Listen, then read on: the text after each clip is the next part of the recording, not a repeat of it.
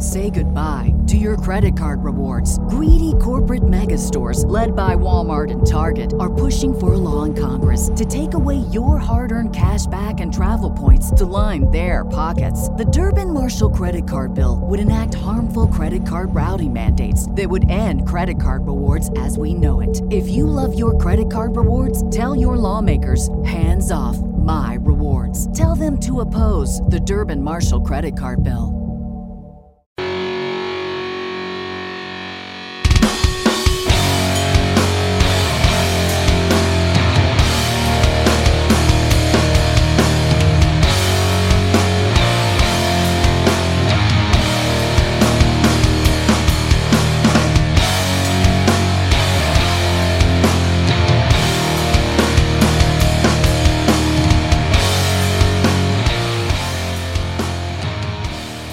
Hello and welcome to another edition of Turned Out a Punk. I'm your host, Damian Abraham. Once again, I'm bringing you a conversation with someone who grew up listening to punk, may or may not still be involved in punk, but had their life changed by the genre in a major way. And today on the show, huge guest, ginormous guest, the legend Billy Bragg from the band Riff Raff, from his own solo work, from his collaboration with Wilco, from just a legend a legend, a genuine legend. More on that in a second. But first, if you want to get in touch with me, head over to the email address turned out a punk podcast at gmail.com. That is run by my brother and the guy who runs the Facebook page and the guy who runs the Instagram page, Tristan Abraham, and guest booker extraordinaire for people that are hitting me up right now saying, my gosh, the booking has been incredible lately.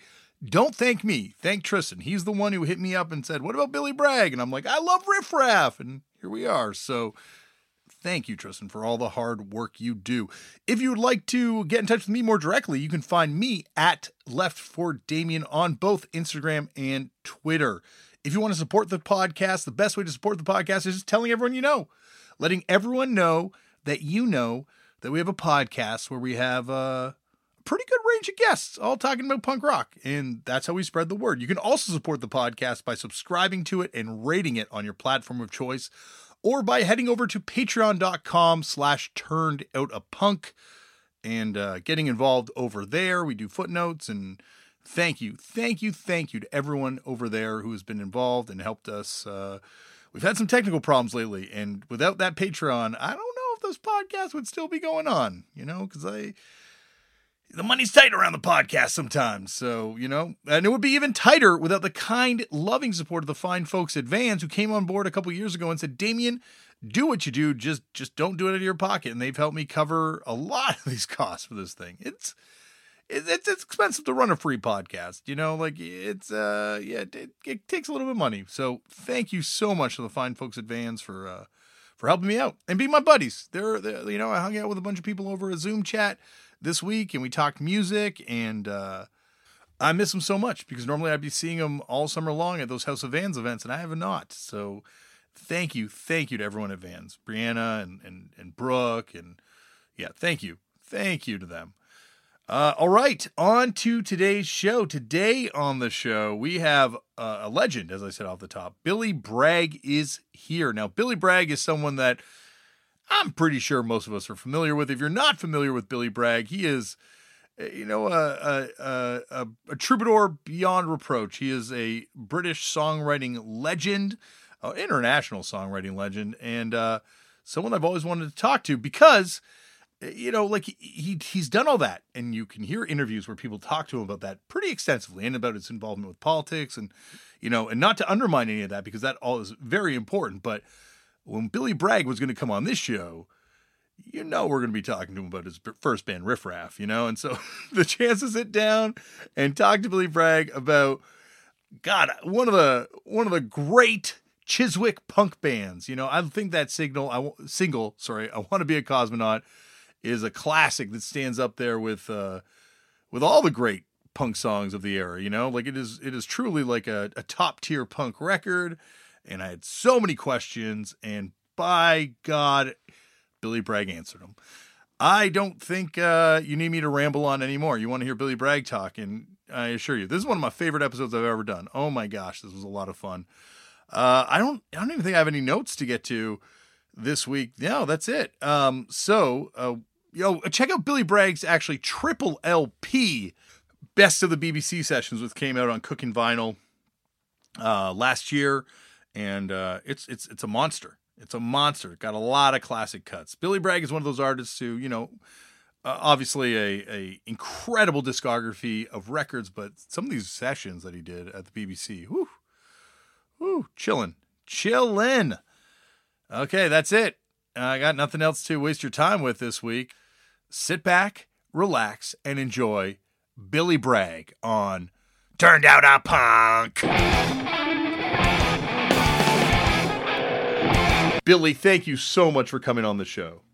My pleasure, mate. Good to speak to you. Well, as I was just telling you off air, you played an OCAP rally here in Toronto years ago, and that was a real pivotal show for me. And I think, uh, you know, really impacted how I felt like musicians uh, have an obligation to act. So I, you know, just to thank you personally for that off the off the bat. My pleasure. You know, I've, I've always tried to sort of do a little bit more than just sing about it. To actually try and you know, engage with what's going on rather than just uh, reflecting it. And if you try, you'd be surprised at what impact it can have. Well, I am very excited to talk to you, not just for that kind of, you know, sort of gems that you kind of just give out like that, but also because I am a huge, huge fan of Riff Raff. So let's get started the way they all start off here on the show. Billy, yeah. how did you get into punk? Do you remember the first time you ever came across the genre? Yes, I do. I do. Um, obviously, you know, there were when I was 19 years old, 18, 19 years old, there was three really good music papers in the UK. There was uh, New Musical Express, NME, um, Melody Maker, and Sounds. And I think Sounds had really got onto punk, but I hadn't heard anything. And then a friend of mine came round with a reel-to-reel tape machine, and he had the first Damned album on this reel to reel tape machine. Like a reel to reel version of the first Damned record? I think he taped it off someone. Okay, okay, totally. In the old days before Walkmans and all that kind of stuff, you know.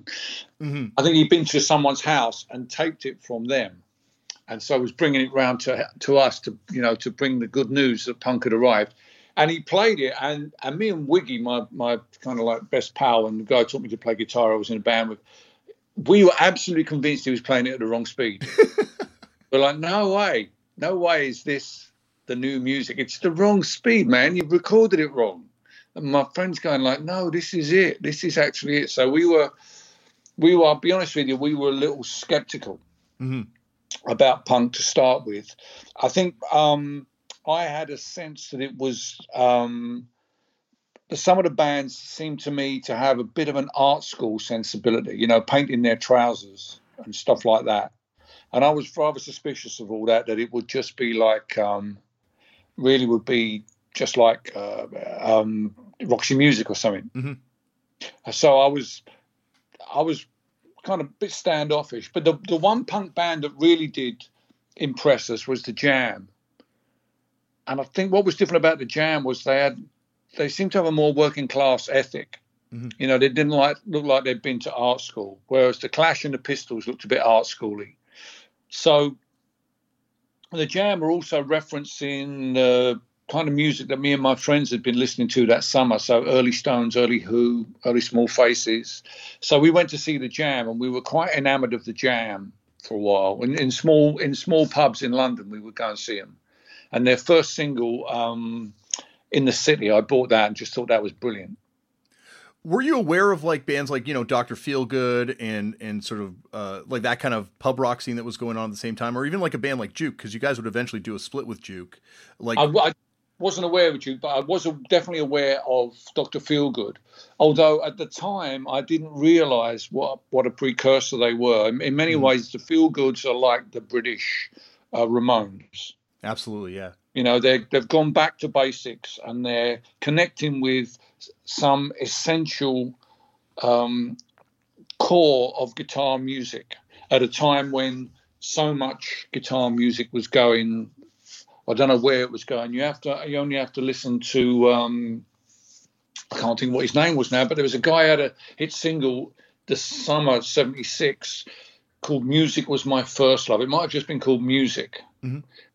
And he was a guitar player and it was just so it was orchestral it was oh, it was all over the place it was like oh you're kidding me And all of a sudden, the, the feel goods come in. And just not only do they punch a hole in that, almost physically, but they look like they really don't care what you think about them. Mm-hmm. In fact, you better not look at Lee Brilleaux because he'll probably beat you up if he catches you looking at him. And then with Wilko Johnson, you've got this, and you know, guitar anti-hero. He's not trying to give you the impression that he's some kind of god. He's giving you this kind of twitchy thing that's kind of almost the the well in my school it's the kind of um, behavior that would have gotten you beaten up by everyone and for this to be up on stage and be lauded it really it really was a, a, a real shock to our system and he did this incredibly revolutionary thing that i'd never seen anybody do before and that was he did up the top button of his shirt. and that was so the opposite of what the Bee Gees were doing with Saturday Night Fever, where their shirts were open to their airy belly buttons. Yeah, yeah. That it was just, I don't know, it just, the thing about the feel goods was they were kind of unprepossessing blokes. And there's a lot of us out there, you know, I'm an unprepossessing bloke. Weller was an unprepossessing bloke. Costello, Ian Dury, you know, I mean, we're all unprepossessing blokes, and the and the feel goods kind of made that cool and tough and edgy. So although we were into the feel goods because they also fit into that um, aesthetic that I'm talking about, that early guitar aesthetic, the key thing about them was they were older than us or rather, the key thing about the Jam was they were the same age. It's really that way around. The yeah. key thing about the Jam was they were the same age as us, and that was the that experience of seeing someone on stage the same age as you that's in a band doing something that people like. That was um, that idea really took off for me and my friends when we went to see the Clash. Now, the reason we went to see the Clash was because the Jam was supporting them, and we believed that the Jam would show these art school fellas what you know what real music was about. Yeah. It was at the Rainbow, which was a, a, big gig in North London where all the bands played. I think we'd been there. I think we'd been there to see the Small Faces revival earlier that year, which wasn't great. I'll be honest with you, but um, there, there was wasn't just the the uh, Jam and the Clash. It was the White Riot tour. So it was the Jam, the Clash, the Buzzcocks, the Subway Sect. Uh, and people say the Slits played as well, but I don't remember that. But it might have been that we got there late and they did play, but I don't remember seeing. I think I'd remember seeing the Slits. You'd never forget that, surely. But um, that day at the at that night at the Rainbow, a couple of things happened. Um, the jam it was just too big for the jam. They hadn't worked out how to play a stage that was, you know, f- five times wider than the one at the Nashville rooms, whereas the Clash seemed to have it. And the Clash were throwing all the shapes and and that we really liked about the Stones and the Who, which was what my, me and my friends had been listening to before. But the key thing about it was they were our age, and they were up there headlining where we'd seen our heroes. Where we this is the place where we went to see our heroes. So going to see the Clash, we came away re- realize the realization that you don't actually need someone to come along and tell you to be in a band. You just be in a band. That's how you do it. They're just you just do it, you know, and that's what we did. You mentioned that Small Faces revival show. Did Cock Sparrer open that show? Do you remember? Oh dear, because they now did a tour. Now you're really asking me. I don't. Again, I don't remember. I don't remember that. Okay. But uh, it's, it is possible because they were they did uh, do some shows around that time, didn't they? But the Cock Sparrer used to play at the um, our local gig, which was the Bridge House at Canning Town. That was kind of because we lived in East London. We wanted we were on a kind of different circuit to the one that the Clash and the and the Jam regularly played. You know, they were in a very much of a West London circuit, and the East London circuit was a bit more heavy metal. Okay. You know, it was kind of yeah. a place where Iron Maiden came out of and stuff like that. You know. Yeah. The trousers were just as tight, but the hair was longer. you, you mentioned Ian Dury earlier. Um, were you a fan of Kilburn and the High Roads as well? No, I'm not aware of Kilburn and the High Roads. I'll be honest with you. Okay. That might have passed me by. Mm-hmm. Um, the sort of thing we were listening to, I was listening to a lot of um, singer songwriters in the sort of pre punk period. But so, something had happened. Me and my pals were playing in, in my parents' back room when my parents used to go out to uh, take my brother to swimming galas on Saturday night. We would rock up in our back room and set up me, me and Wiggy playing guitars and Bob from around the corner playing drums. And we were basically doing Stones, Who, bit of Feel Goods. There's a picture somewhere of me and Wiggy impersonating the Feel Goods. It's not a very good impersonation, but we were kind of on that on that tip. Oh, that's awesome. Yeah, and that kind of played what happened in that summer, Robert's Robert round the corner, his parents went away for two weeks. We went and lived at his house for two weeks. And we all went out and bought the first two albums by the Stones, The Who, and The Small Faces, and just kind of really, really got into that. And the Shangri La's as well, for some reason. They, they were big in that period. And that's where we were when when punk happened. So, how long after that uh, was it that Riff Raff starts? Oh, we'd already were playing we we were already playing. That riff raff was more or less me and Wiggy on guitars, Bob on drums, and whoever came around to play the bass.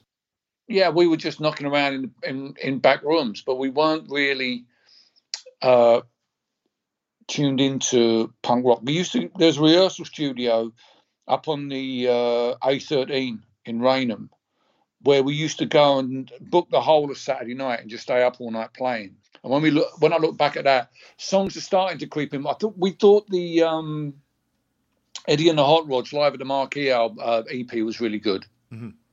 We, we used to play uh, "Get Out of Denver" very fast.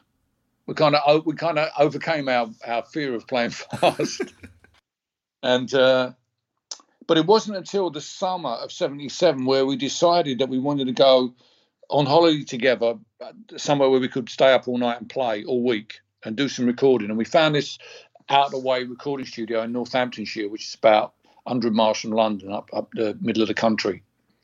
And we went up there, and before we got there, I had already written "I Want to Be a Cosmonaut."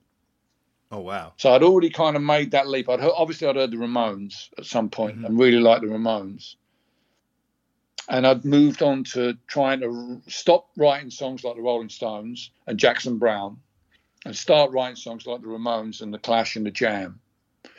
And that was that was very fruitful um, week. I mean, we had a great time, and the, the, the most important thing about it was the people who ran it, who were they were old hippies, you know, but they were really cool people, and they had music industry connections, and they took us seriously as musicians, as a band, which our parents and our friends never did. So it was a real watershed experience for us all. In many ways, we never came home. Me, Wiggy, and Robert.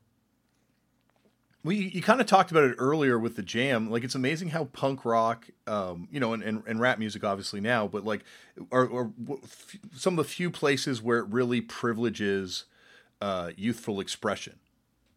Oh yeah, I mean that not just youthful expression, but um, you know, a, a kind of uh, a self-empowering attitude.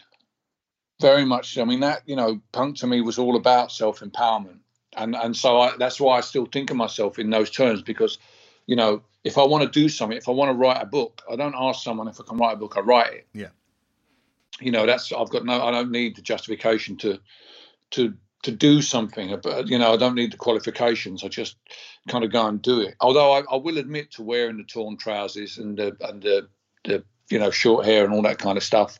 Uh, it really was much more of an attitude to me and I've got it a lot from uh, you know from in the city by the jam. You know, you better listen now. You've said your bit. You know, you've said your bit, mate. The older the older generation have said their what they had to say. You better listen now because I'm going to talk now. And that's that's a that's a really really empowering line. I mean, the more time passes, the more I, I realise how much more influence I really, if I was being honest, the Jam were a much bigger influence on me than the Clash. I, I think also just to go back to I want to be a cosmonaut, like that is such a killer song. Like it just it rages so hard. It does. I mean, we were full of uh, we were full of it. That and Romford Girls. Romford Girls. Yeah. That we wrote that while we were up there. Stayed up all night recording those two. And we woke up in the morning. it was dawn, and we went outside, and we were like, it was almost like we were reborn as new people. Really, it really felt like that. It felt like we weren't the same people that went in the studio before. Some blokes who who were going to record a song. We were now a real band, and it was it really felt um, we, you know, we we stepped over a threshold, and it's because the people who, who ran the studio, Ruan and Jackie O'Loughlin, believed in us, and they gave us mm-hmm. that confidence to do to do that and be ourselves. You know, and, and the, the, other great thing was they had really good contacts with Chiswick Records. Uh, Ruan was a musician who'd been in a number of bands. He, most recently, when we met him, he'd been playing with Ronnie Lane out of Faces. It was another band that we were huge fans of. Um, mm-hmm. And he had good contacts with Chiswick Records, and he got us a little EP deal, which uh, we, you know, the Cosmonaut EP came out of that. Was there like uh when you when you said earlier that they were hippies, were they kind of part of that whole Pink Fairies kind of deviance kind of scene? No, no, just no. They were they were. Ruan was come out of Ireland.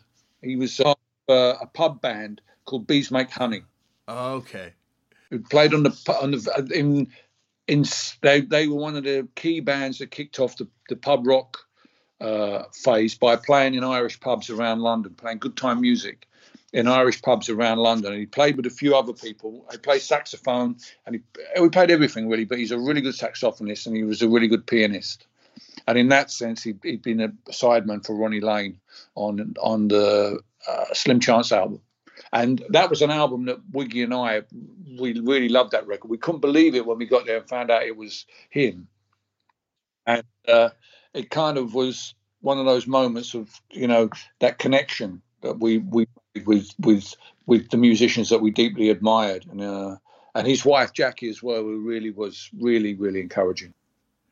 Uh, so was it only the four songs that you recorded that day, or did you guys record more? No, we recorded loads of stuff. We probably recorded about a dozen songs. And is that all stuff that's unreleased? That's not on the other singles that came out? Uh, one or two of them might be. I mean, basically, they the place they ran was a place called Bearshanks, mm-hmm. the name of the farmhouse studio and we did two big sessions there, one in 1977 and another one in 1979. The 1979 one is a lot more sort of sharper and focused. The 1977 one is kind of like a explosion in a song factory. you know, quick, quick, quick.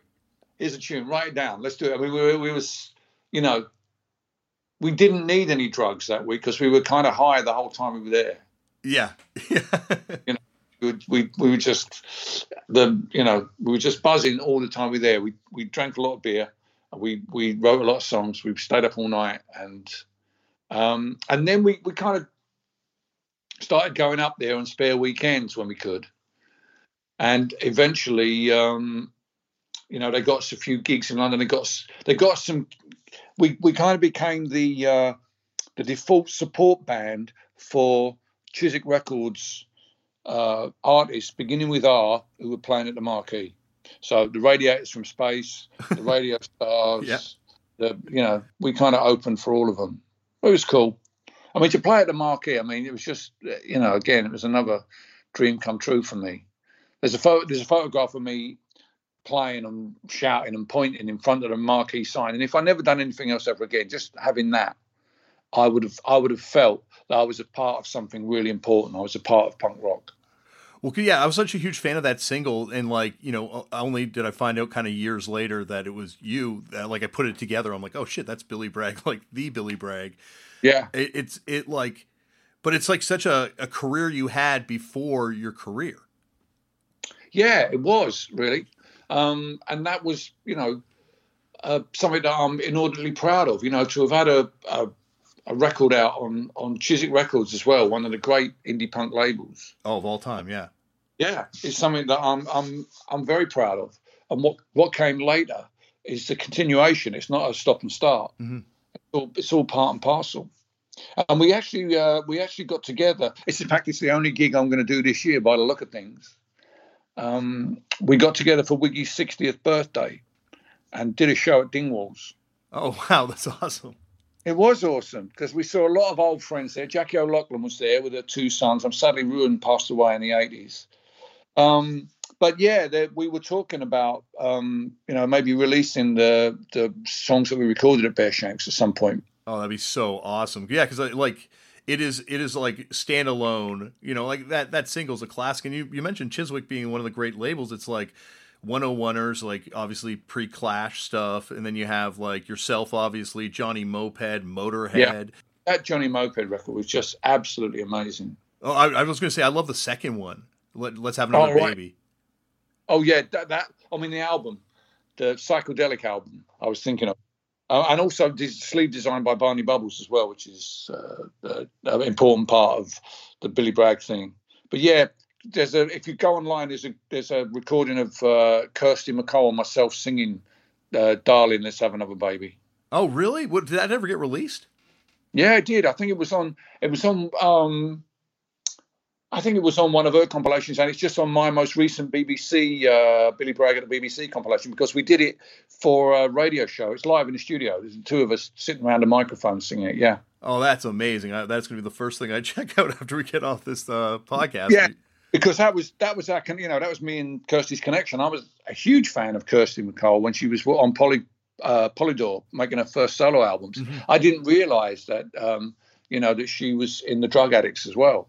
Yeah, yeah. I guess that's like another band, Drug Addicts as well, and also Radiators from Space. You know, like the pre-poke stuff. It's it's on. They were Radiators from Space were a really sharp band. We played with them a couple of times, and I was a huge admirer of the way they attack songs. Yeah, those singles, like obviously never getting a chance to see them live, but those singles are just so once once again just like rip just as hard today. I'm sure. Yeah, um, I was going to say, like, where did you? What was it kind of like in that scene at that time? Like, what kind of kids were coming in to see you at those shows? Was it like punk rock kids, or was it more of a pub rock crowd? Or well, looking back at it, um, it's you know you you can tell by the haircuts yeah. that, that um, there there are some hardcore punks in the audience, but they don't really like us.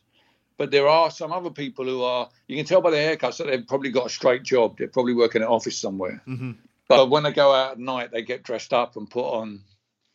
Quite, I mean, what this when we played in the marquee, the, one of the drum stands broke, and a guy in a, a white coat, like a doctor's white coat, with Doctor Psycho written on the back, got out the audience and held it. But I mean, a less psycho-looking guy you can't imagine. He had a cherubic face, curly hair, ginger.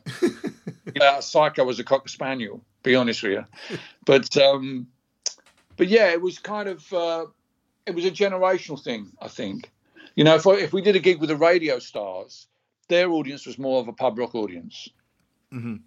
You know, whereas the audience that was coming to see the Radiators was much more punk rock. Did you ever play with Motorhead? Did you ever open for them? No, I, am not sure Motorhead were on the label when we were. I think they might have been later. Yeah, no, that's that's true as well. Like it just it's such an amazing time that you have, you know, like obviously you know like the punk stuff that's taken up sort of in the mainstream you know coffee table book history of punk rock but also you have all these like amazing micro scenes happening that wind up becoming much more kind of important a few years later but like you know be it chiswick or stiff records like was there any intermingling with the stiff stuff that was happening or was it kind of separate worlds? Well you, you got to remember we were living in northamptonshire at the time so what came up there we would we would see that rather than be in London and being able to go to all the gigs. But there was some intermingling. I remember Ruan O'Loughlin, um, Ian Dury and the Blockheads were playing in Leicester at the De Montfort Hall, which was about 30 minutes from where we were. And he made a few phone calls and got us all tickets, and we went to see them. So there clearly, you know, there was some connection. Yeah. And oddly, you know, Peter Jenner, who subsequently came on to manage me as in, in my Billy Bragg phase, he was there that night and uh, I may well have snatched a plastic cup of sex and drugs and rock and roll badges out of his hand that he was distributed from the stage. He wasn't quick enough. He was leaning forward and handing them out one at a time, and I was just like, and just threw them. I just threw them over my shoulder, uh, so everyone got one uh, further back. But yeah, I think that might have been Pete, and uh, he doesn't remember anything about it. But obviously, when you're when you're that close to your heroes and you're you're in the audience, you remember those kind of things. Yeah, absolutely. That that yeah, that'll stand out more to the fan than I guess the the person it happens to. Yeah, he just thought I was some annoying bastard who nicked his. uh, what about uh, Albion Records? Like that, you put out that split uh, on a few years later with Riff Raff. What was the deal with that label? Same thing again. It's, it's down to Ruan. Albion was a record label that had been put together by the guys who I think they ran the Hope and Anchor. They were really promoters. They weren't really a record label, but they were just trying to get into that whole thing. The only other person I can think of that they put records out was a guy named Ian Gomm, who'd been in Brinsley Schwarz. So the kind of the, the sort of vibe of, of, of pub rock kind of hung over labels like Chiswick and like Stiff Whereas some of the other labels like Step Forward and um, you know uh, Factory, um, they were kind of all new. You know, they they they hadn't come out of. There's always that that kind of phase where what went before is still hanging around. Yeah. And the new guys come in and and but it was very fruitful. You know, I think what I mean, Stiff and Chiswick you know paved the way for making records on your own terms, both as a uh, artist, but also importantly as a label. I think also Albion Records too has like a really interesting discography. Like you know, 999 records are on there, but they even put out records by the DBs. Really? Yeah, like they did. That's where I like that's where I first became familiar with it, just from going to used record stores and buying DB records, and then of course now desperately ser- searching for the Riff Raff split on that label. But yeah. it, it's like a it's an interesting discography. Robyn Hitchcock record as well. Like it, it really. I, I thought I knew about Hitchcock. Yeah, they had a go. They had a right go. I mean, that was a time. That was a time when anybody could. You know, mm-hmm. punk had opened the door, and a lot of people snipped through it a lot of people who were, you know, not really what you necessarily call classic punk rock, but there was a space for them. All of a sudden, stuff from outside the box was was possible to get in there. You know, whether it was you know punk rock or reggae or kind of weird jazz. There was a lot of amazing music going on at the time. Absolutely, yeah. That's the thing that I've. That's what that's what I'm obsessed with. Um, is this idea that at that moment where where punk rock finally it all kind of coalesces and come together because like as we've talked about before, you have bands like you know the Stooges in America or Doctor Feelgood in England, do, you know, doing this stuff beforehand. Yeah. But when it finally kind of clicks and as you say opens that door, you have just like a deluge of just so much interesting stuff kind of coming in with it before it gets codified and and capital P punk is kind of established. Yeah, before it becomes a fashion. Yeah, you know, yeah. kind of. But at the time, there was a lot of you know uh, space for different people to do different things, and all to be part of that um, dispensation, if you like. You know, the music press was open to people who were writing on that tip. I mean, Tom Petty came in that way 1st mm-hmm, mm-hmm. American Girl fit into that.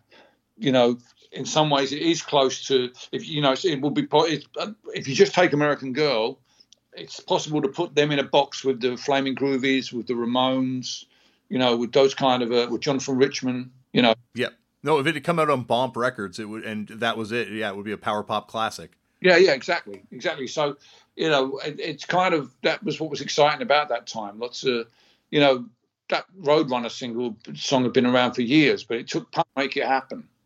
Yeah, or even Juke, like who you wind up doing that split yep. with years later.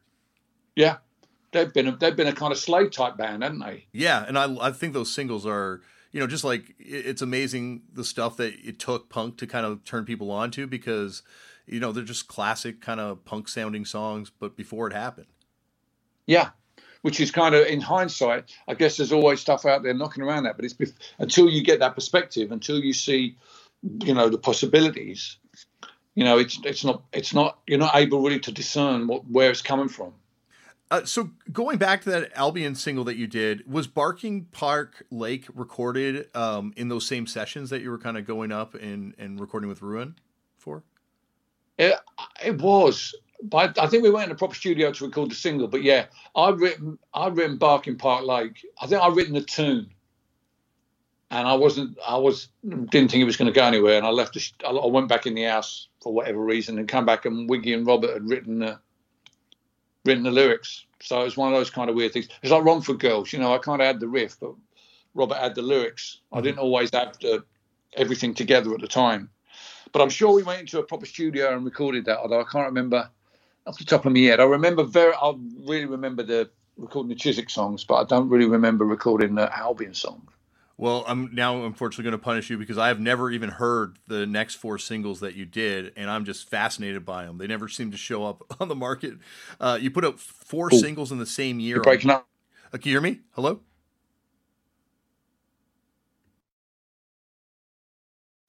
I live in I live in a rural, rural fastness on the. Up there you are, going again. I can, can no, you hear me? Can you hear me? Yeah, I can hear you. You still there? Yes. Yeah, we, we survived the drop that time. Yeah, we It's mad. I'm just putting you on speaker so we can talk. There we go. Where were we? Well, I was about to. I'm, I, I think it cut off at the right time because I was about to punish you about these geezer records that you did. Oh yeah. Um, they never seemed to show up. Like, were was it like a really small press run for those things? Yeah, it was actually. It probably wasn't more than about I don't know about 500 of each, if that. Wow. Okay. Um, that makes sense then. So, what was the deal with that? Was it like from a completely different session? Was it all from the same session? I assume because they all came out the same year. Yeah, they all came. They're all the same sessions. Yeah, we really should have put out a bloody album, but uh, we were trying to do something interesting. We made little videos as well to go with all of them, which is by uh, Jackie O'Loughlin inspired us. She was very artistic. She'd made a couple of films, and we worked with her. She made the films, and we made the, the songs, and we tried to sort of put it out ourselves and um, you know be our own you know stepping stepping forward even further into uh, you know uh, self empowerment and put out our own records. But you know it takes more than just putting records out to put records out. You need you need distribution and stuff like that. We didn't really think about that. So uh, you mentioned these videos. Where was your kind of hoping these things being shown at that time? Well, you know, Jackie had connections in in the film world. We were hoping to, you know, get them seen uh, as a as much as a promotional tool. I mean, videos are just domestic VHS players had just started appearing. Mm-hmm. So I think we thought we might be able to sell them, like almost like video singles, I suppose. Did you actually ever release uh, video cassette versions of the songs too? Not my knowledge, no. Okay. Yeah, because I've never heard about those things showing up at all. So I, that would blow my mind. It'd be like the damn reel to reel that we talked about earlier showing up. Probably just as well, Damian. I would think. I gotta. I, sorry. Relieved that you haven't seen them. I gotta see them now. That this is like I gotta. You of all people, you. If anyone's gonna find them, you are, mate. well, this is now on the the top of the want list now. So, uh, but this is uh, so these singles. Is it like similar sound? Because um, I've actually never gotten a chance to hear these things. Do they sound the same as the stuff you were doing you earlier? You never heard them? No, they they never show up. They're, these are really like like legitimately rare records that just don't seem to ever show up on the market. We about twenty years ago we put them all out on a on a CD to sell at gigs. We reissued them all. Even that CD's a collectible though now. So is it? it yeah. Wow. I got. I, I might just have to buy the CD. I'm a vinyl person, but that's one CD that I'm, i think I might have to break format for. It never was out on uh, on uh, vinyl. It was only on CD because you know I used to um, in the '90s we were just knocking out uh, live CDs and and you know weird sessions of stuff that we would just record and sell ourselves at gigs and not through the record company to make you know make money straight off. Mm-hmm. And I was just saying to my partner Juliet, who now manages me, none of that none of that stuff is available anymore. None of it's on. Uh, it's not on Spotify or any streaming channel. We should go back and look at all that and see if we can get it out there because there's some nice stuff there. We went and did. So there's some. There's like a. Uh, Mermaid Avenue re-record of some, you know, with the with the band that I was playing at the time, the versions that we would play, how we would play Mermaid Avenue. Some interesting stuff. Oh, that's awesome. Think, well, listen, I'm gonna I'm gonna see if I can find down the back of the sofa if I can find a copy of that riffraff uh, CD, and I'll send it to you if I can find it. Oh, I'd be I would be very much obliged. And if you if you don't, uh, yeah, it's it's now like a uh, one of those things where the CD's now over a hundred dollars itself. No. So. yeah, yeah, like there it's a it's a hard CD to track down now, and and that's the thing is like you know you know as we've talked about, like you had this whole awesome other career that you know obviously leads into the career that you know you're very well known for but like this thing is is legitimate on its own. And, and you know if those last songs had come out as an lp who knows where that could have gone potentially. Yeah. It is. And it's a strange kind of thing because in our own little area where we lived in eastern northamptonshire we were quite big. You know we had a rep there. We had a lot of uh, a lot of respect. We were doing you know we were playing uh, there there was a um, there was a pub in a village called Clopton, C L O P T O N, which wasn't really a village. It was like a row of houses and a pub. okay. And outside the pub, there was a what we call a function room, which is a, like a long, low, single-story building um, with a bar at one end, and that's where people would have their wedding reception or you know their 21st birthday. But also on a Friday night, you've got to remember this is 1979. It was the biggest gay club in the east of England. and people people would come from all over uh, east east of England and from Europe as well to to boogie at this club, and we um, we got in touch with them and see if we could get it for Sunday afternoon and do a, a, you know a residency every Sunday afternoon and invite local punk bands to come and play with us. Oh, that's awesome. It was awesome. It was really cool because nothing else was going on on a Sunday afternoon. This is back in the days where everything was closed on Sunday. Yeah, absolutely. It's like CBGB Sunday matinees, but yeah, in the rural UK. Yeah, and you know nothing on nothing on the, the telly, nothing going on, no football, nothing. Yeah. Um, and we got we started doing this, and it got quite a rep. One of the early ones, uh, the Stranglers came to to uh, rehearse for their um, black and white album, Bearshanks, and they were there for a couple of weeks. And we got Jean-Jacques Burnel, the bass player, to come down and play with us, and that kind of set us up. You know, that gave us a a, a rep. So, who are some of the other bands that were kind of coming up, or who are some of the other bands you kind of were playing with at this kind of era, like locally? I mean, even. Yeah, that's a really good. Uh, that's a really good question. There was a band um, uh, from Peterborough, um, oh, who eventually uh, eventually became the name. It was a little bit later on. There was another band from. Uh, the, I think they were called the Destructors. Destructors. I think they came from Kimbolton. Okay. What was the name of this band from Peterborough? Damn, I'm I'm really embarrassed now because my good friend Joe McCall was the drummer in it, and they had a. Ah, they had a, a song called Development Corporation. What oh, oh, the Now. The Now, you've got it. Yeah. And oh, that's awesome. That's, I love that band. Yeah, it's even more embarrassing because I wrote a song called "Here Come the Now," which is really embarrassing. but I'm just just having one of those blank out moments. Yeah, they were they were kind of like the big band in Peterborough. Then there were other bands in places like Kettering. They would come over and play. It was good fun. I mean, you know, it was sort of a, a way to build a bit of a scene there. Mm-hmm. As I say, it was miles from any anywhere, so it was the only it was the only thing going on for miles and miles and miles, and and it was just I don't know, it just kind of gave us a focus every week. Otherwise, we'd have been drifting a bit, I think. It's also I like you know just the bands you kind of rhymed off right there. Like it's it's almost like after punk supposedly dies, at least in the music press definition. That's when it gets really exciting. That's when you have all these little bands popping off in, in their communities and, and putting out records and, and doing weird yeah. things. Exactly, because the idea we carry the idea off. There's a um, I don't know if you've read England's Dreaming by Jon Savage. Oh yes, of course, yeah. There's a gig where um, he uh, complains miserably that this is the end of punk, where it's all over. It's finally been destroyed, and everything it ever stood for has been ruined. That gig was the White Riot tour night at the Rainbow that me and my friends went to, fired up by. Yeah. What happened when I read that? When I read that in the book, I was like, Jon, you've totally got the wrong end of the stick, mate. That's the moment where it goes incendiary. Mm-hmm. You know, yeah, you do lose control of it. You and your mates who've had control of it for the last 18 months, yeah, because we find it and we snap off the bits we need and carry them off into the night. Mm-hmm. And we take them out and, and pass on the message. So, in some ways, I mean, he's right. It was the end of that phase. But for so many of us, it was the spark that lit the fire that still burns in us, you know? So, that, and I understand, you know, um, how things carry on. I don't, I don't know if you know, a couple of years ago, I wrote a book about skiffle. Oh, I know. The, I, I haven't read that book, but I know the genre a little bit. Yeah, yeah. Yeah, there's a, well, there's a great documentary made in 1960 after Skiffle was supposed to be over, where they're literally interviewing this kid who's saying that Skiffle is dead in Brighton, and in the background is a Skiffle band playing. it's like mad. I don't know, you know.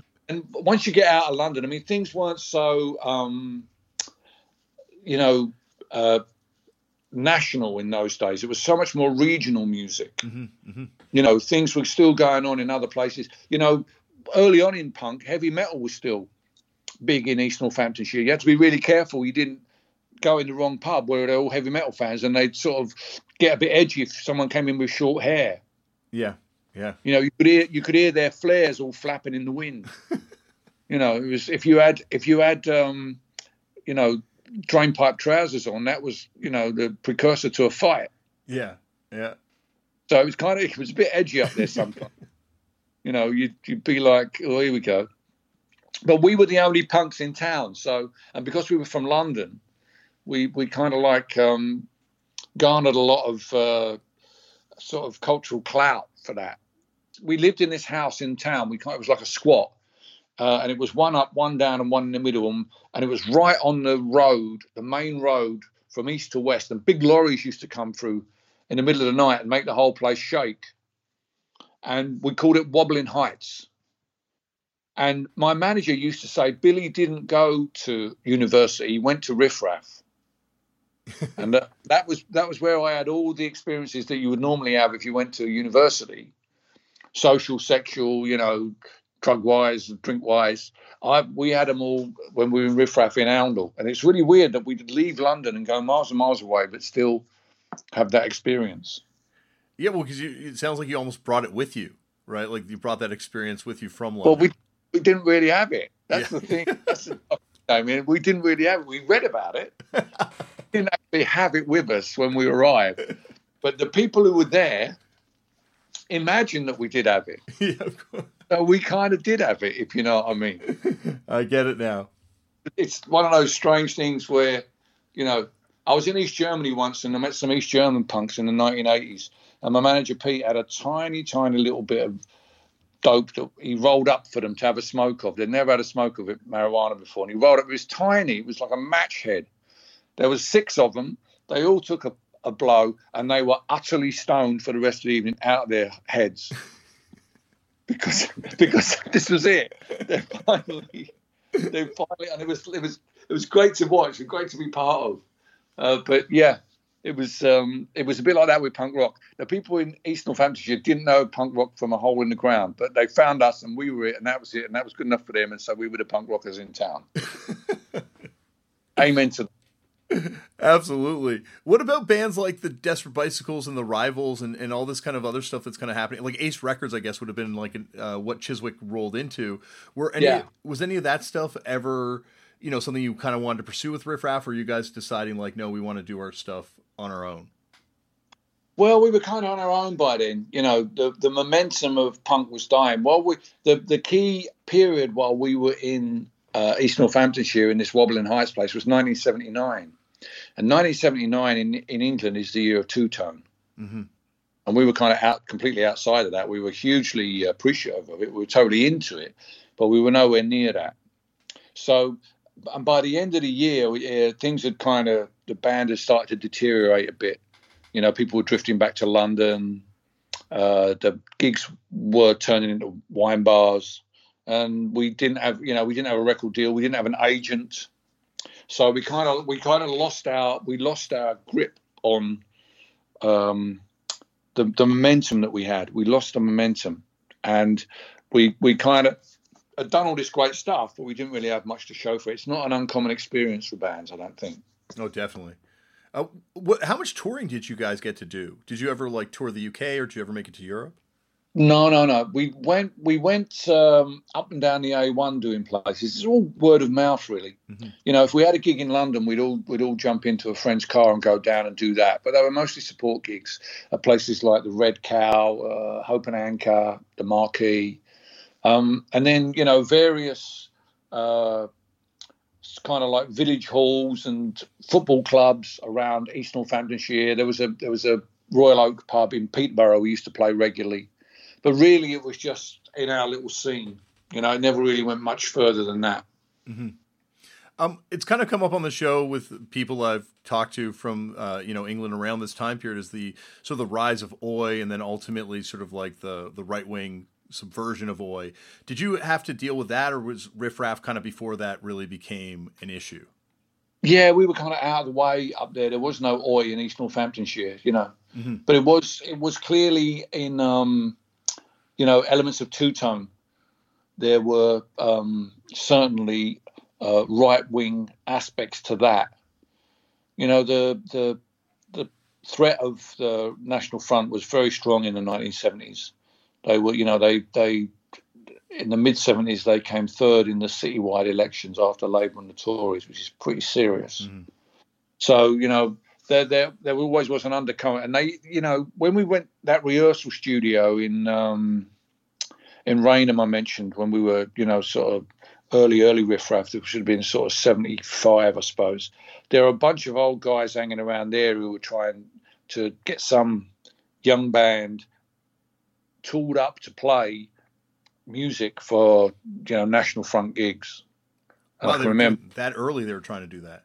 Yeah, yeah, they were young lads, and they were kind of they were. We were talking to them, and they were kind of falling for it. And we were like, mate, you, you know, you've got to be careful what you're doing here. You really you're being used by these guys, but they would, you know, they weren't having it. Nothing ever came of it, but they were around all the time. So I wasn't surprised when Oi went that way. Mm-hmm.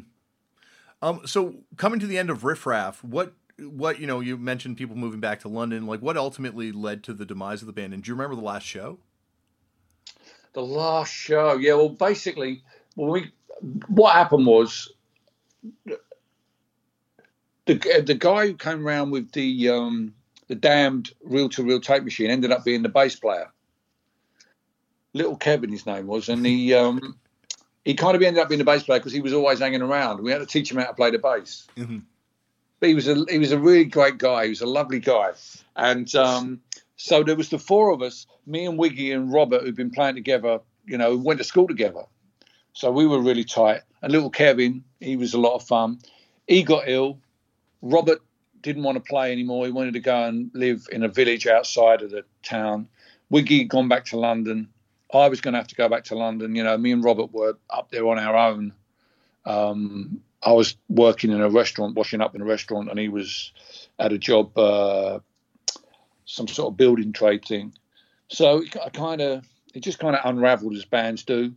So I came back to London at the end of 1979 and it was really only me and Wiggy then. So we recruited a new bass player and a new drummer, but it just wasn't the same.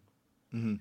You know, when you've when you've been playing with people that you went to school with, and and it's you know you've done things, and it's just it just didn't work out really. didn't work out, and things had moved on. Everything was synthesizer bands. Now it was new romantic period, and the new romantic t- to me was the antithesis of what punk was about because you know whereas punk had said everybody's equal, you know, whether you're up on the stage or whether you're in the audience, we're all the same. The New Romantics put someone on the door to say whether or not you could come in. Mm-hmm. Mm-hmm. That to me was the that was the antithesis of punk. Um, so I, I, guess we didn't know what we would, we, you know, we didn't. There, there was nowhere for us to really fit in anymore. So it, kind of ended when we just ran out of gigs, and then uh, I joined the army. You know, it's funny you mentioned the new romantic stuff and and and uh, happening kind of. It happens at the same time as the oi stuff happening. It's almost like punk splits and like the pretension becomes the new romantic stuff, and sort of like the working class reality becomes the oi stuff. But it, it kind of becomes like you know the, it, they were joined at one point. It felt like they were, and I've, and I've had this argument with with you know people who were involved in the New Romantics about how they were all part of punk and everything. And I, you know, and I'm, I'm, you know, I'm not, you know, against it because there were some bands that had elements of it and uh, and elements of punk that I really admire, like the Skids. They were one of my favourite bands from that period, the Skids. Mm-hmm. And um, when my son uh, was uh, 18 and went to college and came home on his first uh, his first break and said to me, "Dad, how come nobody at college has ever heard of the Skids? I knew I, I, knew I brought him up right. yeah, of course, that's awesome. I aim to do that with one of my kids at some point. If they come home, I, I know I've done my job. Yeah, that's what he said. He's like, Dad, how can they not know the Skids? I'm like, son, I have to tell you something. Come sit down. Obviously, I, I, played them a lot to him as a kid because he's a, he's a guitar player as well. And he kind of like kind of loves their kind of like pomp and circumstance. So you know, they and they you know Rusty Egan, who was their drummer, was a bit was a, a big blitz kid as well. So I you know I deeply I love his stuff, but when I have a chance to meet him, and I told him how much I loved his stuff, he was having a go at me for always you know banging on about Spandau Ballet, the New Romantics, and I was like, well, you know. Well, it's like. I mean, but they, they, were doing really. They were doing, you know, they were doing the same thing. They were self-empowering. Mm-hmm. You know, they were saying, okay, I'm going to go out dressed in my mum's living room curtains. Yeah, well, like you were talking about the people early on that were painting their pants. You know, like yeah, yeah, that was it, that strand of DNA has always been in punk, and it just with New Romantic it split off again. but it was also there was also a kind of uh, puritanism in punk as well. Mm-hmm. There was a puritanism in punk, and um, it cut for me it was uh, it's um, Sandinista, the triple album. Yeah. I was like, no way, no. I didn't sign up for my band to make triple albums. I signed up to not, you know, we're going to get rid of all this stuff. All right, London Calling is a great, great record, and I love it dearly. But you know, they lost me, Sandinista, just out of the idea of a triple album. Never mind what it sounded like. I, I never heard it. to this day, and, huh? To this... Oh, I know. I, I know bits of it now. I do know bits of it. Okay. Intimately, as I know the first three albums. A funny thing happened. Um, I was doing a festival with the Levellers, and they invited me up to come and play on Police on My Back. And they wanted me, they threw over a bit to me to sing a verse, and I just looked at them like blank. And they, afterwards, they're like, Why don't you sing that verse? I'm like, Mate, I've never heard this fucking song. never heard this. I don't know what it is. How does it go? And they were like, How can you not? But I thought you were a Clash fan. And they're a bit young. They see they're a bit younger than me they weren't they weren't in the clash wars, you know. They didn't they didn't have to go in town having cut their own hair. yeah, of like, course. You know, like I did. Get, oh. get admonished by old women and and and and beery men. Billy, this is one of my 300 some odd episodes that I've done, and it's got to be one of my favorite ones I've ever gotten into. This is amazing. I'm glad. I'm glad. I'm glad. Questions of an old punk rocker. Oh, absolutely. Well, I, and also, I, I just want to know did you, before you went into the army, of course, did you ever try doing solo stuff when you were in Riff Raff? Had you experimented with that or? No, no, I'd never done that. No, I'd kind of been, the, the band ethic was a lot stronger then. Mm-hmm. But I'd always, I'd always um, had the sense of, uh, uh, the singer songwriter, the power of the singer songwriter alone on stage. You know, I'd been a big fan of people like Bob Dylan and the 60s singer songwriters, and the, particularly the political side of it. I was very much inspired by the music of the civil rights movement, the soul side of it, but also the, the singer songwriter side. So when I came, when I got into the army, part, part of the reason for going in the army was to finally rid myself of the stupid idea I was ever going to have a career in the music industry but it didn't. It just made me want to write more. It made me. It, I found it really inspiring. So, in the end, I kind of use it like a sabbatical. So when I came out, and everything was synthesizer bands and floppy haircuts, I thought there's got to be some people who are looking for that back to basics vibe, that Feelgoods vibe, that rawness, that anger from punk. It can't just have disappeared. There's got to be a, a, enough people out there who are still into that to find an audience for myself. How can I reach those people? And it seemed to me that the the best way to do that would be to be solo because that would give me mobility, but with an electric guitar because that would be punk rock. Because if I had an acoustic guitar, they would make me go and play in folk clubs. They wouldn't let me play in the bars and the punk spaces, you know, the rock mm-hmm. spaces. So the electric guitar was absolutely crucial. And and weird though it is to say now, nobody had done that before. Nobody had ever seen someone go on stage and play New England like it was a Ramon song, which yeah. it kind of is. You know, it's kind of it's kind of uh, I want to be a cosmonaut with a better chorus. yes. So, but you know, so that kind of got people's attention. You know, it's you know, if I knew how to be successful, I'd, I'd set up a school and teach people and certain, but I don't. But I can tell you this there is a moment, if you want to create some cultural space for yourself, if you can work out how to do a zig when everyone else is zagging, you might just find yourself suddenly in a space on your own with an audience. That was my experience, and and it was punk rock that was behind it because I was trying to get back to to that spirit. I missed that spirit in music, you know. Nobody nobody seemed to be making the music I wanted to hear. That was the that was the feeling I got when I saw Spandau Ballet on top of the pops. Mm. No one is going to be making music I want to hear. I'm going to have to do it myself. And in some ways, I was angry about that. I was like, Fuck, I'm going to have to do it myself, you know? Mm-hmm. And I went upstairs at my mum's house. I picked up my guitar, and everything's been a blur since then to when we just started talking about an hour ago. I I can remember actually. I don't I don't think it was Top of the Pops. There used to be some uh, British music program that they would play here on Canadian TV on Much Music, and it was like something where you know very much synth bands, and then you're performing, and even as like a young kid, like what you're talking about, something cutting through, like it just cut through so much. Yeah. I remember telling the bloke from the BBC when he said, "Why don't you get a band and sing in tune?" I said, "Because I'm trying to make people either turn up the radio or turn it off." yeah. Which is not really what you wanted to hear, I don't think, but that's that's to me was the the spirit of punk. And I tried to, I tried to, I've still tried to stay true to that, even though you know, obviously, I don't sound exactly like that anymore. But yeah, like, and obviously, what you're doing is completely, you know, I mean, back then, like, it's completely different than these artists, but there is that kind of like, you know, John Cooper Clarke, Patrick Fitzgerald, like doing different things, but like, there's that continuation of sort of like this powerful solo artist voice in punk that that's at the very start of it. You know, people don't remember this now, but Patrick Fitzgerald played at the Rock Against Racism gig, the first one in Victoria Park in Hackney, you know, where the Clash played. Yeah, the, yeah. He was on the bill, and I remember seeing him, and he he got, I think he got bottled off. Wow. And I'm thinking, how stupid to come on stage solo playing a guitar at a gig like this, you idiot. I remember thinking that. I mean, the thing was he had an acoustic guitar, so he couldn't he couldn't cut them dead. He couldn't cut through.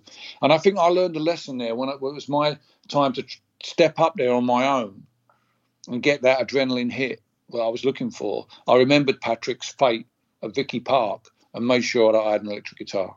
Mm-hmm. Because because basically, I mean, in Riff Raff, I was the rhythm guitar player. You know, I wasn't the, I wasn't the guitar. I was in the rhythm section. So, you know, I was I was the guy. You'd only really hear what I was playing if I stopped then there'd be a space and you think, oh, what's that? And then, oh, it's gone now. That's me stopping and starting, you know. Yeah. So if you listen to me, my guitar style, it's all, it's all, the, you know, it's all uh, right hand. It's not left hand fabulous guitar phrases. It's all right right hand rhythm. Which is the basis of punk anyway, right? Like that. That. Yeah, yeah. It's all that. You know, I think apart from Man in the Iron Mask, the whole of Life's a Riot is just right hand, right hand, right hand. That's amazing. Yeah, no, it, and it and it's like like you're saying, it's just doing something completely different than everyone else is doing at that time. Yeah, it was, and it was a simple thing as well, because other people could then think, "Oh, I could do this." You know, that's the other thing you, you want to try and do. You don't want to do something so clever that everyone thinks you're a dick. You want to do people think, "Yeah, I could do that." How long was it into you know the solo career that you realized like this is this is something that's sustainable for the rest of my life like this is you know well i i think um early early in 1984 mm-hmm. i think i've been i started playing in 1982 word of mouth and then uh i recorded um the the Life's tape that right yeah in in in the early of 1983. It got released in July 1983, and then again on Go Disc later in in October I think 83, and that's when it really took off. And but I was still the hardest working support act in showbiz in England.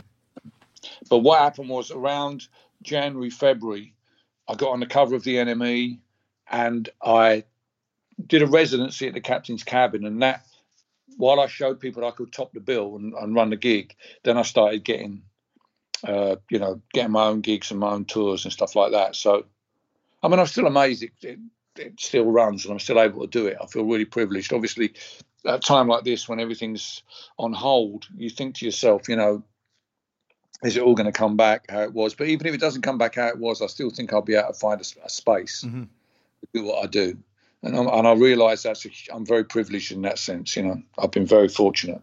Well, it's the songs, right? The songs that were there from Riff Raff till till now. Yeah, right. It's songs. It's the songs. It's the gigs. You know, I mean, I'm very much a, a, a performance person, and I try and connect with my audiences. It's it's you know it's these are strange times, but I do think that once they're over, people will want to get back together again in the dark and have that that that feeling of uh, you know sort of social solidarity that you get at a gig. Mm-hmm. The solidarity of song. It's not a political thing. It's just a, a sense that you're together You know, over the over time, I've I've come to realise that it's not really um, about uh, changing the world doing doing these gigs. It's about offering people a different perspective and sort of sending them home feeling as if they're not alone. And music has the opportunity to do that, you know. Yeah, absolutely. And every once in a while, you, you're someone's jam at the Rainbow. Yeah, exactly. Every now and then, someone connects with you, mm-hmm. and and that's that's you know, that's priceless. That when you get that feeling. Well, Billy, I've talked to you for a long time, and I could talk to you forever. Like we barely even scratched the surface. Would you come back at some point down the line for a part two? Sure, sure. When the Riff Raff uh, record comes out. Yeah, that'd be amazing. But before I let you go, I just want to talk to you once again about labels. Go Disc Records, like you know, obviously put out your records, which are you know key records to music around the world. But also, like they put out you know everything from Beautiful South to the La's. Like it's a really interesting label that once again comes out of Stiff Records. Yeah.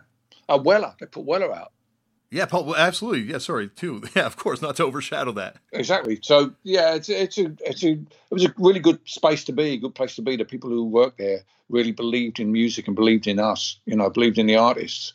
And you know, I remember that when the Housemartins were desperately trying to get signed by Go-Disc, and I was trying to do my best to help them out get there. You know, because they knew that people there were enthusiastic about music.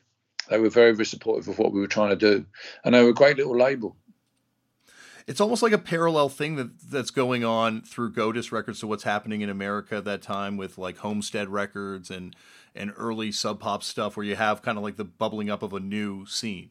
It is, yeah. And I mean, I always kind of found, you know, those those places where you went where the, you know, there was a, a label or a scene in the city. I found I always found that really exciting because that you know there was there was an aspect of that away from the centre that we were doing ourselves in Riff Raff in the in the late seventies. I got a bit of a vibe from that meeting bands out in the sticks in America and Canada. Yeah. No, it also feels like you know, like the the stuff that was happening on Go Disc is almost like the direct precursor to the alternative uh, Britpop, you know, whatever scene comes, you know, yeah. down the line. I guess uh, with the, you know, I think the the um, you know, the the Housemartins had an element of Britpop in them.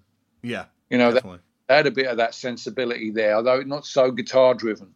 But they had, a, you know, the way they were writing, and the, you know, they were, re, they were kind of regional. The Housemartins, you know, they were from Hull, and uh, and that was a key part of what Britpop was about. It wasn't just about London.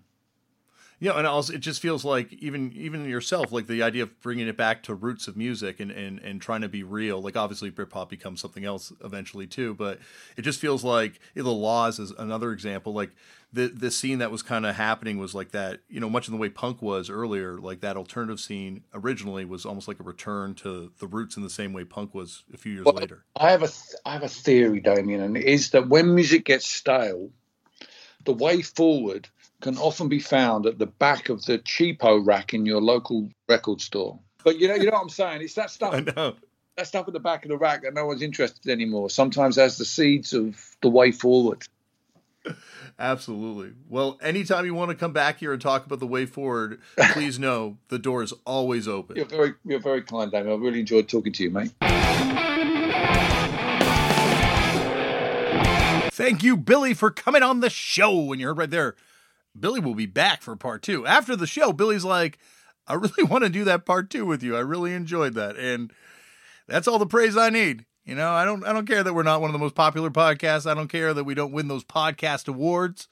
All I care about is that Billy Bragg wants to come back and do a part two. Woof.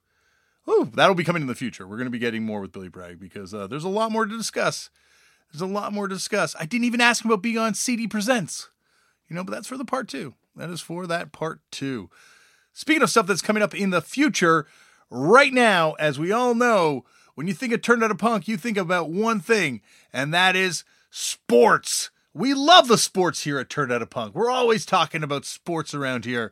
And this time of year, when you love sports like we do here at Turned Out a Punk, you know it's time for one thing and one thing only, and that is the World Series of Baseball. And this year in the World Series, there are two teams. I'm pretty sure one is the LA Dodgers. Uh, is the other one the Mets? Could it be the Mets? No, those would be both National League teams. There is another team playing in the World Series. But because of that, it is World Series week here at Turned Out a Punk. uh, a World Series weekend, I should say, at Turned Out a Punk because we have, in terms of punk rock, the greatest baseball player of all time. This is someone that I've wanted to talk to way before I had this podcast. I've wanted to talk to this guy for years because, in addition to playing the baseball, he is also the lead singer or former lead singer of Scared Straight, 10 Foot Pole, and Pulley. I am talking about one Mr. Scott Radinsky. That's right, Scott Radinsky will be here because it's World Series week. He and I talk the baseball, we talk the punk rock, and you better be damn sure we talk the Nardcore. So that will be coming up for you this weekend on Turned Out a Punk. Woof! Thank you everyone for listening. Remember, as always, Black Lives Matter. The lives of Indigenous people matter. We have to protect trans kids. We have to protect trans people. Go out there, get involved, read, uh, sign petitions, show up uh, now's the time. You know, like right now, look at the world around us. It sucks, but we can make it better. I know we can. We just got to say one thing first, and that's fuck fascism, and then we can we can move on and, and tackle some other problems. We gotta we gotta confront fascism in all its forms and just say, yo, fuck you. We don't want you here. Uh, so please, you know, go out there and, and read up as much as you can. Uh, you know, I, I that whole educate yourself thing can go awry because you know people. Uh, people put a lot of bullshit out there on the internet, but go to trusted sources, go to reliable sources and and get informed, you know, read about what's happening right now and it's not wild conspiracy theories. This is stuff that's actually happening, actually being documented right now. Abuse of people, mistreatment of people, uh, horrible racism, uh, and it's not just in America. I know a lot of people like picking on uh, America, and there's certainly problems there. But right here in Canada, look what's going on in Nova Scotia right now with Indigenous people and the lobster fisheries. It is disgusting to see the treatment that's happening to Indigenous people in Canada. So please, please, please go out there and get informed. Sign petitions. Signing petitions is fucking easy. You can just sit there at your job and just click sign petition, click sign petition. And if you have some money, you know, donate some money to people that are, you know, doing the activist work. And, you know, hopefully we can we can make a change, you know, be like a punk rock song and, and just a, you know, like Billy Bragg, you know, just inspire change by by, you know, bringing people together and kind of exposing them to different points of view. That's what Billy said and that's what that's all we can try and do right now. Okay. Also remember, you know, uh, go out there and make your own culture put put something out into the world, be it a band, a fanzine, uh, a podcast. There's a lot of these podcasts right now, so maybe not a podcast, but but do something. Go out there, get involved, uh, sign your organ donor cards because by, by the time they come looking for those organs, you're not going to need them. You're going to be like, hey, you know what? I don't need this shit. Take it. Give someone else a life. There, boom. Uh, and, and that's wear a mask, wash your hands, stay safe, everyone. Please stay safe. I love you, and I will talk to you next episode. Thank you very much for listening. Goodbye. Billy Bragg, how fucking sick was that? What's so special about Hero Bread's soft, fluffy, and delicious breads, buns, and tortillas? These ultra low net carb baked goods contain zero sugar, fewer calories, and more protein than the leading brands, and are high in fiber to support gut health. Shop now at hero.co.